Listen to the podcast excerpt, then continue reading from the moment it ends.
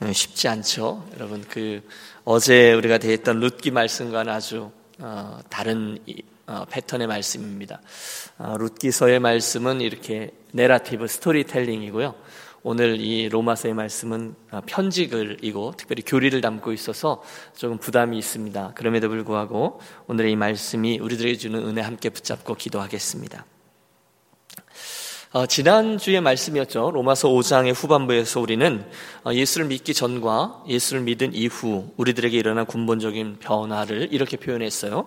어, 사망이 왕노릇하는 존재에서 생명이 왕노릇하는 존재 이렇게 변화되었다라고 이야기했습니다.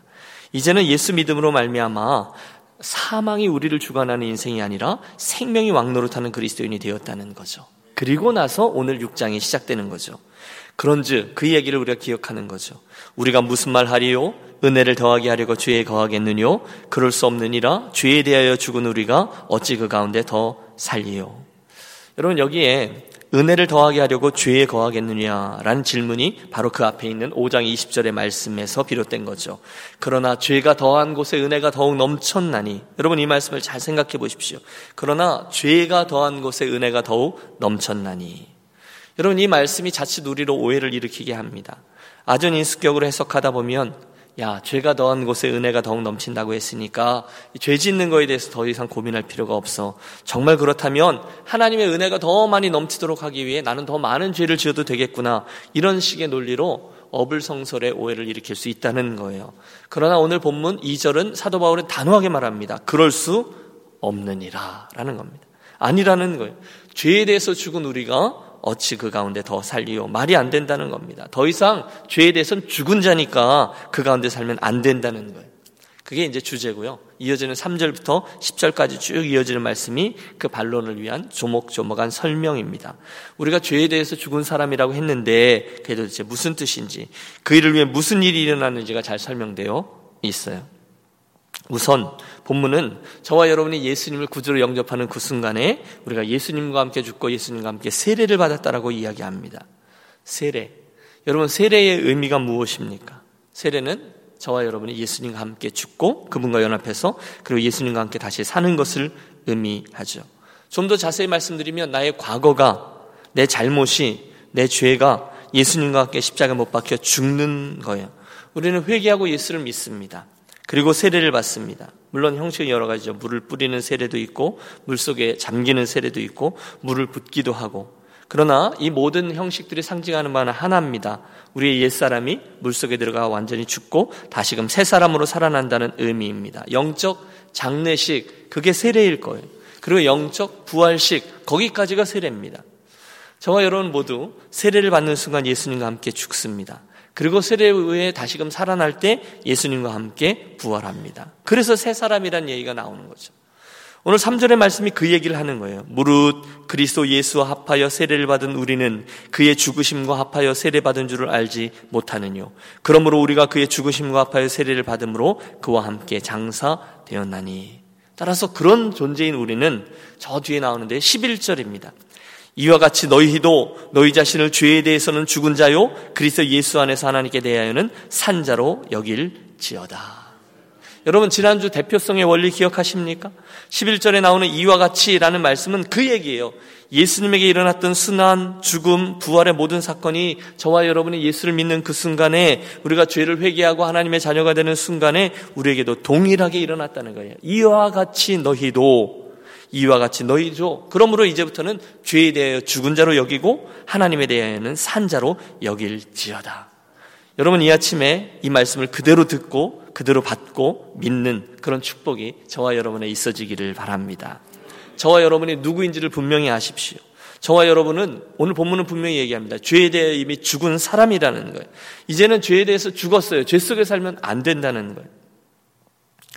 어, 요즘 저희가 그 어, 진행하는 양육 클래스들 가운데 몇 개 클래스가 진행됐죠. 예수님의 사람이라는 클래스가 있어요. 유기성 목사님이 저자인 그 교재인데 그 저자는 처음부터 끝까지 수없이 반복해서 나는 예수님과 함께 죽었지라는 사실을 확인하고 또 확인하게 합니다. 왜냐하면 거기서만 그 다음 이야기가 가능하기 때문에 그렇습니다. 맞죠? 아, 나는 예수님과 함께 죽었는데 뭐 그러면 더 할 말이 없는 거예요. 그러면 나는 예수님과 함께 죽었지. 그런 순간 더 이상 교만이 설 곳이 없습니다. 감사만 있습니다. 원망도 사라집니다. 죄에 대해서 나는 죽은 사람이라는 거예요. 이제 내가 누구인지 알았으니 이젠 더 이상 궁시렁댈 필요도 없어요. 갈등할 필요도 없어요. 사도 바울의 나는 날마다 죽노라라는 고백이 그 이야기죠. 저와 여러분은 죄에 대해서 죽은 사람이에요. 죽은 자는 말이 없어요. 여러분 2절을 다시 보세요. 그럴 수 없느니라 죄에 대해 죽은 우리가 어찌 그 가운데 더 살리요. 더 이상 죄와 관련돼서 그 속에 살지 말라는 거예요. 그럴 수 없느니라. 그럴 수 없느니라. 그 비결이 그 다음에 나오죠. 너희 자신을 죄에 대하여는 죽은 자요, 하나님께 대하여는 산자로 여길지어다. 여러분 여기 나오는 여기라라는 단어를 주목하시기 바랍니다. 여기라 이 말이 무슨 뜻이죠?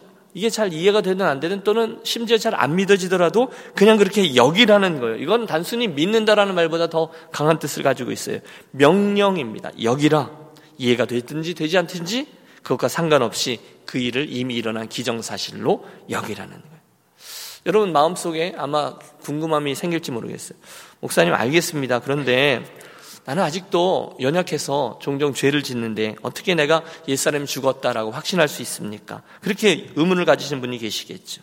그러나 기억하세요. 하나님은 그러거나 말거나 저와 여러분을 죄에 대해서 죽은 사람이라고 이미 선언하셨습니다. 그러니까 여러분, 비결은요, 내가 나 자신을 보면서 채점하는 게 아니라 그분이 나를 어떻게 보는가, 또 그분의 시선을 보는 것에 있습니다. 우리가 그 대표성의 원리를 말씀드렸잖아요. 예수님이 십자가에서 죄에 대해서 죽은 것이 사실이다라고 믿으면 예수 믿는 나도 죄에 대해서 죽은 것이 사실이다라고 믿는 거예요. 예수님이 하나님에 대해서 산 자다라는 것이 사실이면 나도 예수님에 대해서 산 자로 여기는 거예요. 심지어 우리가 죄를 짓고 있다 할지라도 오늘 내가 그 죄를 용서받았다라는 느낌이 아직 따라오지 않는다 할지라도 예수님께서 죄에 대해서 죽고 하나님께 대해 다시 사신 것처럼 저와 여러분의 부족함이나 내가 오늘 죄를 지었다라는 그 느낌 때문이 아니라 예수님께서 나를 위해서 해주신 일 때문에 또 주님께서 나에게 대해서 오늘 본문에 해주신 말씀 때문에 언제든지 아 나는 죄에 대해서 죽은 자다라고 여기라는 거예요. 여러분 이게 여기라가 명령형이라고 거듭 말씀드립니다. 내 존재가 그런 존재야. 아 나는 죄에 대해서 죽은 존재를 여겨야 되지. 물론 사단은 우리를 찌를 겁니다. 너는 멀었어. 너 요즘도 죄 짓잖아. 내가 너를 아는데 뭘 그래. 그때 여러분 그 사탄의 말을 인정하지 마시고 십자가의 문서를 내놓는 거죠. 나 죄인 맞다. 그러나 예수님과 함께 죄에 대해서 죽었다. 그때 우리는 승리하게 될 수 있을 줄로 믿습니다. 그게 바로 11절 중간에 나와 있는 말씀이에요. 이와 같이 너희도 너희 자신을 죄에 대해서는 죽은 자요 그리스도 예수 안에서 하나님께 대한 산자로 여길 지어다. 여기라라는 말씀을 계속 강조하고 있습니다. 여러분, 우리에게 이런 놀라운 일이 되어 일어났다라는 사건, 그것의 근거가 뭐냐면 바로 그리스도 예수 안에서라는 말씀에서 설명됩니다. 오늘 그것을 설명하는 게 3절에서부터 9절의 말씀인데요. 한마디로 3절부터 9절에 보면 계속 우리가 예수님과 함께 그리스도 예수 안에서 그분과 연합해서 내가 그분과 한 몸이 되었다는 거예요. 내가 주님 안에 있고 주님이 내 안에 있다는 거예요. 세례를 받을 때 말이에요. 그리고 그 이야기가 계속해서 반복되어집니다. 우리는 예수님이 죽으실 때 함께 죽었고, 우리는 예수님께서 부활하실 때 함께 부활에 참여했습니다. 그러면 우리가 더 이상 죄의 종이 아니라 의의 종입니다. 여러분, 쉽지 않지만, 이렇듯 주님과 나와의 관계가 함께 연합된 존재라는 사실을 분명히 인식할 때, 우리에게 큰 유익이 따라옵니다. 여러분, 아, 여러분은 너무 늦으셨어요. 무슨 얘기냐면 저와 여러분은 예수를 믿는 순간 이미 우리와 의지와 상관없이 예수님 그분의 어, 그분과 함께 연합된 존재가 되었습니다. 여러분 이게 무슨 뜻일까요?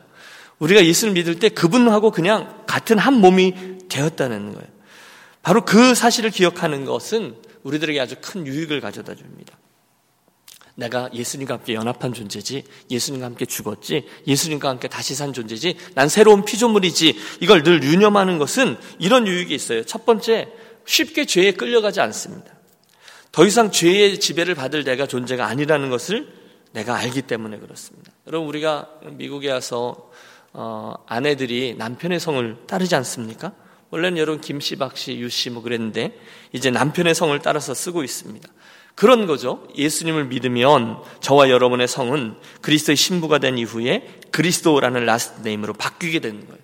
더 이상 죄의 존재인 신분이 아니라 하나님의 자녀요 그리스도의 신부로 어, 되었어요. 그게 연합했다는 의미죠. 그게 분명할 때 아, 나는 의인이지. 아, 나는 주님과 함께 연합된 존재지라고 주체 의식이 분명하면 우리는 죄의 유혹에서 잘 방어할 수가 있습니다. 또 우리가 주님과 함께 연합된 존재지라는 것을 분명히 기억할 때 우리는 혹시 죄에 빠져도 절망하지 아니하고 즉시 회개하고 돌이킬 수가 있습니다. 여러분 어, 좋은 소식이 하나 있습니다. 그것은 저와 여러분이 연약함 때문에 다시금 죄를 지을 수는 있습니다. 그러나 그때 내가 그 죄를 지음으로 말미암아 우리의 구원이 완전히 취소되는 것은 아닙니다. 어, 여러분 이게 굉장히 중요하죠. 구원에 대한 우리들의 특권, 하나님의 자녀가 되었다는 우리들의 그 특권이 완전히 원점으로 죄인된 자리로 돌아가지 않는다는 거예요. 죄를 짓는다고 해서 저와 여러분들이 구원의 확신이 흔들릴 수 없다는 것입니다. 물론 우리에겐 그런 불안함이 있죠. 죄를 지으면 아유 나 이거 구원받은 거 맞아? 또 뭐 한 가지 두 가지 잘못하면 원래 내가 잘해왔던 것까지 다 포기하고 내려놓으면서 아 이게 안 되는 건가 봐. 그러고 땅바닥에 누워서 땡깡을 쓰는 어린아이가 뭐 하다가 잘 안 되면 그냥 막 뒹굴어 버리지 않습니까? 그것은 옳지 않다는 거예요. 여러분 분명히 기억하십시오. 우리가 어쩌다가 실수하고 잘못을 저지를 수 있습니다. 그러나 그때 내가 나는 구원받은 하나님의 자녀다라는 것 신분까지 내어놓고 주님 저는 다시금 말짱 도루묵입니다. 마음대로 하세요. 제 구원은 잘못된 겁니다. 제 구원을 포기할랍니다라고 말하면 이건 어불성설이라는 거예요. 그렇지 않아요. 저와 여러분은 이미 예수님과 함께 죽었고 예수님과 함께 산 새 생명입니다. 떨어질 수 없는 관계를 가지고 있어요. 그러므로 혹시 우리의 연약함 때문에 죄를 지었다 하더라도 계속해서 죄 중에 뒤궁드는 존재가 아니라 회개함으로 다시금 일으키는, 다시금 돌이키는 존재인 줄로 믿습니다. 구원의 확신에까지 내려가면 아니라는 거예요. 이것은 이미 하나님께서 우리에게 주신 축복이에요. 그런데 그런 우리가 맨 처음에 시작된 얘기가 그 얘기죠. 어떻게 그 은혜를 더하려고 죄에 머물 수가 있겠냐는 거예요. 그때 저와 여러분이 돌아갈 말씀은 죄가 더한 곳에 은혜가 더욱 넘쳤나니라는 말씀이 아니라 우리가 돌아갈 말씀은 12절의 말씀이죠. 그러므로 이제 변화된 존재이니까 너희는 죄가 너희 죽을 몸을 지배하지 못하게 하여 몸의 사육에 순종하지 말고 또한 너희 지체를 불의의 무기로 죄에게 내주지 말고 오직 너희 자신을 죽은 자 가운데서 살아난 자 같이 하나님께 드리며 너희 지체를 의의 무기로 하나님께 드리라 죄가 너희를 주장하지 못하리니 이는 너희가 법 아래 있지 아니하고 은혜 아래 있습니다. 아멘. 여러분 저와 여러분이 이미 어떤 존재임을 분명히 인식하는 것에서 새 출발을 하는 겁니다. 우리는 이미 예수로 말미암아 새 사람이 된 존재입니다. 더 이상 죄의 종이 아니에요. 더 이상 사망이 왕노릇하는 존재가 아니에요. 여러분은 은혜 아래 있는 존재예요. 나는 은혜 안에 있는 존재다. 나는 그분의 그분과 함께 다시 산 존재다. 그 사실을 깨달으면 우리에게 몇 가지 다음의 권면들이 아주 유익하게 다가옵니다. 가장 먼저는 12절의 말씀이에요. 한번 보실까요? 그러므로 너희는 이렇게 살라는 거죠. 죄가 너희 죽을 몸을 지배하지 못하게 하여 몸의 사욕을 순종하지 말고. 여러분 무슨 뜻인지 이해가 되시죠? 결국 죽어버릴 육체의 욕망에 굴복하지 말라는 거예요. 그때 우리는 죄의 지배를 받지 않는다는 거예요. 우리들의 죄는 대부분 육체의 욕망에서 시작됩니다. 그래서 죄를 져요. 더 갖고 싶고, 더 누리고 싶고, 더 내 마음대로, 자기 소견에 오른 대로 하고 싶어요. 하지만 죄가 너희 죽을 몸을 지배하지 못하게 하라. 그 죄가 우리에게 왕노릇하지 못하게 하라 하였습니다. 여러분, 어제도 우리가 이제 룻기 이야기를 시작하면서 비슷한 얘기를 했죠. 우리가 가장 먼저 붙잡을 질문은 이것이 이득이냐 아니냐, 이익이냐 아니냐가 아니라 이것이 하나님 앞에 옳으냐, 그르냐, 이것이 하나님의 뜻에 합하냐, 아니냐가 되어야 한다는 것을 기억하십시오. 좀 더 유치하게 표현하면 내가, 이거 내가 지금, 아, 이거 내가 이거 내가 죽을 때 가져가는 게 아니지. 내가 하나님 앞에 설 때 가져가는 게 아니면 내가 이거를 죄 지으면서까지 하나님 앞에 껄끄러면서까지 내가 그렇게 해야 되는가? 이렇게 질문하면 우리는 이 욕망 앞에서 무릎을 꿇지 않을 수 있다는 거예요. 아, 나는 하나님의 자녀지. 나는 하나님과 함께 천국에서 영생을 누리며 살 거지. 그런데 나의 그 영광스러움을 지금의 이 눈앞에 있는 이런 이익 때문에 맞바꿀 수는 없지 않겠는가? 이게 뭐예요? 죄와 싸우는 거죠. 죄가 나에게 왕노릇하지 못하게 하는 거예요. 죄와 싸우라는 거예요.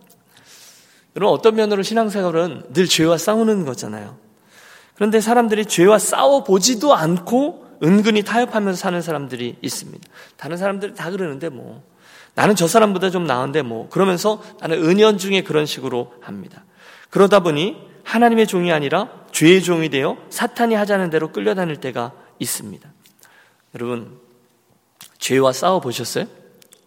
아, 목사님 그걸 뭘 말이라고 하세요? 그러겠죠?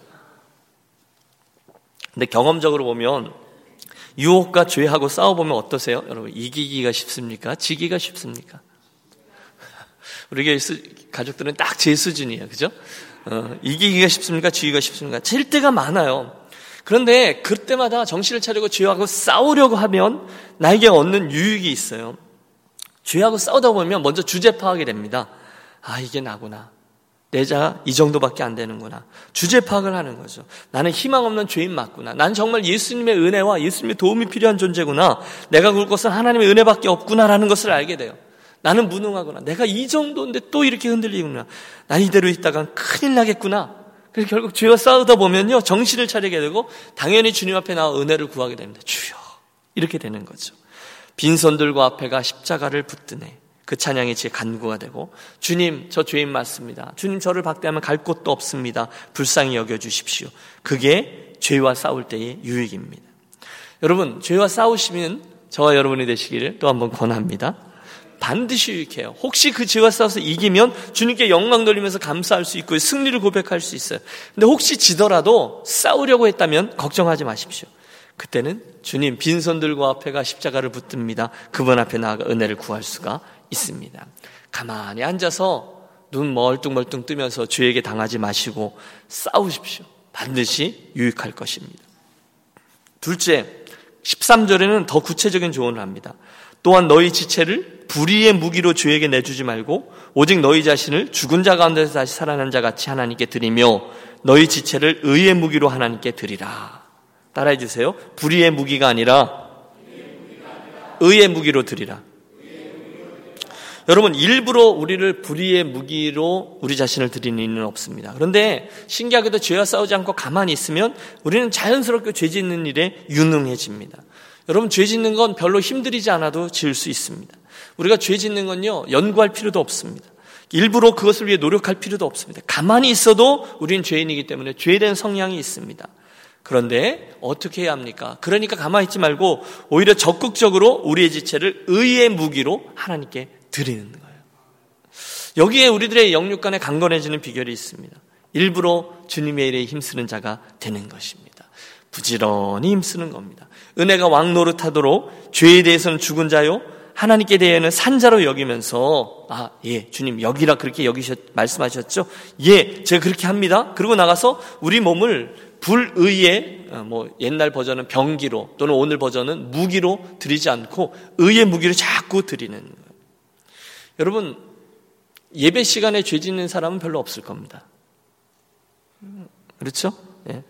왜죠? 우리가 예배 시간을 하나님께 드리고 하나님과 함께 있기 때문입니다. 그분에게 시간을 드리고 그분께 나의 몸을 드리면 사탄이 가져갈 시간과 내 몸이 별로 없습니다. 이와 같이 저와 여러분의 시간도 손과 발도 마귀가 와서 건드리기 전에 주님을 위해 열심히 사용하는 겁니다. 이게 의의 병기로 드리라는 말씀의 정확한 의미이죠. 하나님이 먼저 나를 점령하게 하십시오. 저와 여러분의 영혼을 사단이 점령하지 못하고 하나님이 점령하게 하십시오. 의의 무기로 드리는 거예요. 마지막 세 번째 권면은 14절입니다. 죄가 너희를 주장하지 못하리니 이는 너희가 법 아래 있지 아니하고 은혜 아래 있습니다. 죄와 싸워서 이기기를 원하신다면 적극적으로 하나님의 은혜 아래 있기 위해서 애를 쓰는 거죠. 여러분 왜 뭐 정확히 과학적으로 검증되었다라고 말할 수 없지만 제가 읽은 책 중에 아이가 몇 명 이상 되는 바쁜 엄마는 우울증이 올 시간이 없다는 거죠. 어, 뭐 제가 통계학적으로는 잘 모르겠지만 그, 그 책을 읽으면서 제가 굉장히 아, 그렇지 라고 무릎을 쳤던 기억이 있습니다. 여러분, 저와 여러분이 어, 남겨져 있는 얼마 안 되는 우리들의 인생을 의의 병기로, 의의 무기로 자꾸 하나님께 드리고자 애를 쓰면 죄 지을 시간도 없고 오히려 불의의 무기로 우리 몸을 드릴 기회가 없는 거죠. 그렇다고 우리가 율법주의자가 되어서 교회에서 살라 이런 얘기를 하는 것이 아니라 우리의 평상시 시간 하나님의 말씀 읽고 또 Bible time 꼭 하시고 또 우리 사랑팀과 시간을 많이 가지고 그래서 계속해서 하나님의 은혜 아래 거하기 위해서 애를 쓰다 보면 더 큰 은혜를 사모하다 보면 절대로 죄가 저와 여러분을 주관하지 못하게 될 줄로 믿습니다. 그렇게 해보시죠. 오늘 말씀을 정리합니다. 오늘 본문은 우리가 이미 죄에 대해서 죽은 자, 완전히 다른 존재가 되었다는 것을 선언합니다. 더 이상 죄의 죄와 종노릇하지 않게 하고 하나님에 대해서 산자로 여기면서 인생길을 살아가라고 권합니다. 구체적으로 죄가 우리 몸에 왕노릇하지 못하게 하고 두 번째 죄와 싸우라 말씀하고 우리의 지체를 불의의 무기로 드리지 말고 적극적으로 하나님께 의의 무기로 드리며 마지막으로 하나님의 은혜 아래 거하기 위해서 적극적으로 노력하라고 말씀합니다. 여러분 이게 잘 안 된다고 해서 그거 고민하는 게 아니라 더 잘하는 거, 더 좋아하는 거에 집중하고 그걸 더 열심히 하다 보면 이건 오히려 무시하게 되는 것처럼 저와 여러분이 어떻게 하면 죄를 짓지 않을까, 어떻게 하면 내가 나쁜 그리스도인 되지 않을까로 고민하는 것이 아니라 어떻게 하면 죄인 되지 않을까가 아니라 어떻게 하면 주님을 더 사랑할 것인가, 어떻게 하면 내가 주님 앞에 더 어, 귀한 것들에 내 인생을 드릴 것인가를 고민하면 자연스럽게 죄에게 우리들의 몸을 드리는 일은 없게 될 것입니다. 이 아침에 이 말씀을 들은 대로 함께 결단하시고 그렇게 살기로 주님의 도우심을 구하면서 기도하고 그리고 정말로 오늘 하루 그렇게 살아가 이 일의 산 증거 아 내가 죄에 대해서는 죽은 자요 하나님께 대해서 산 자로 사는 것이 이런 것이구나 그런 오늘 하루가 되시기를 주님의 이름으로 축복합니다. 기도하겠습니다. 좋으신 하나님 로마서의 말씀을 통해서 예수 믿은 우리가 얼마나 놀라운 축복을 받았으며 얼마나 큰 변화를 이미 맛본 존재인지 알게 하시니 감사합니다. 이제 그 변화를 맛보고 한 이상 더 이상 우리로 죄의 종노릇하는 존재 되지 않도록 우리들의 믿음을 더하여 주시고 그 여정 속에 함께 해 주셔서 정말 예수 믿는 것의 즐거움과 주님의 선한 일에 사용되고 참여하는 축복을 날마다 경험하는 인생 되도록 복 내려 주시옵소서. 예수 그리스도와 연합된 거룩한 존재가 나라는 사실을 잊지 않게 하시고 더 이상 불의의 병기가 아니라 의의 무기로 우리 몸을 하나님께 드려 정말로 하나님께 사용되어지는 그리스도의 선한 무기, 선한 군사들 되게 해 주시옵소서 예수 그리스도의 이름으로 기도하옵나이다.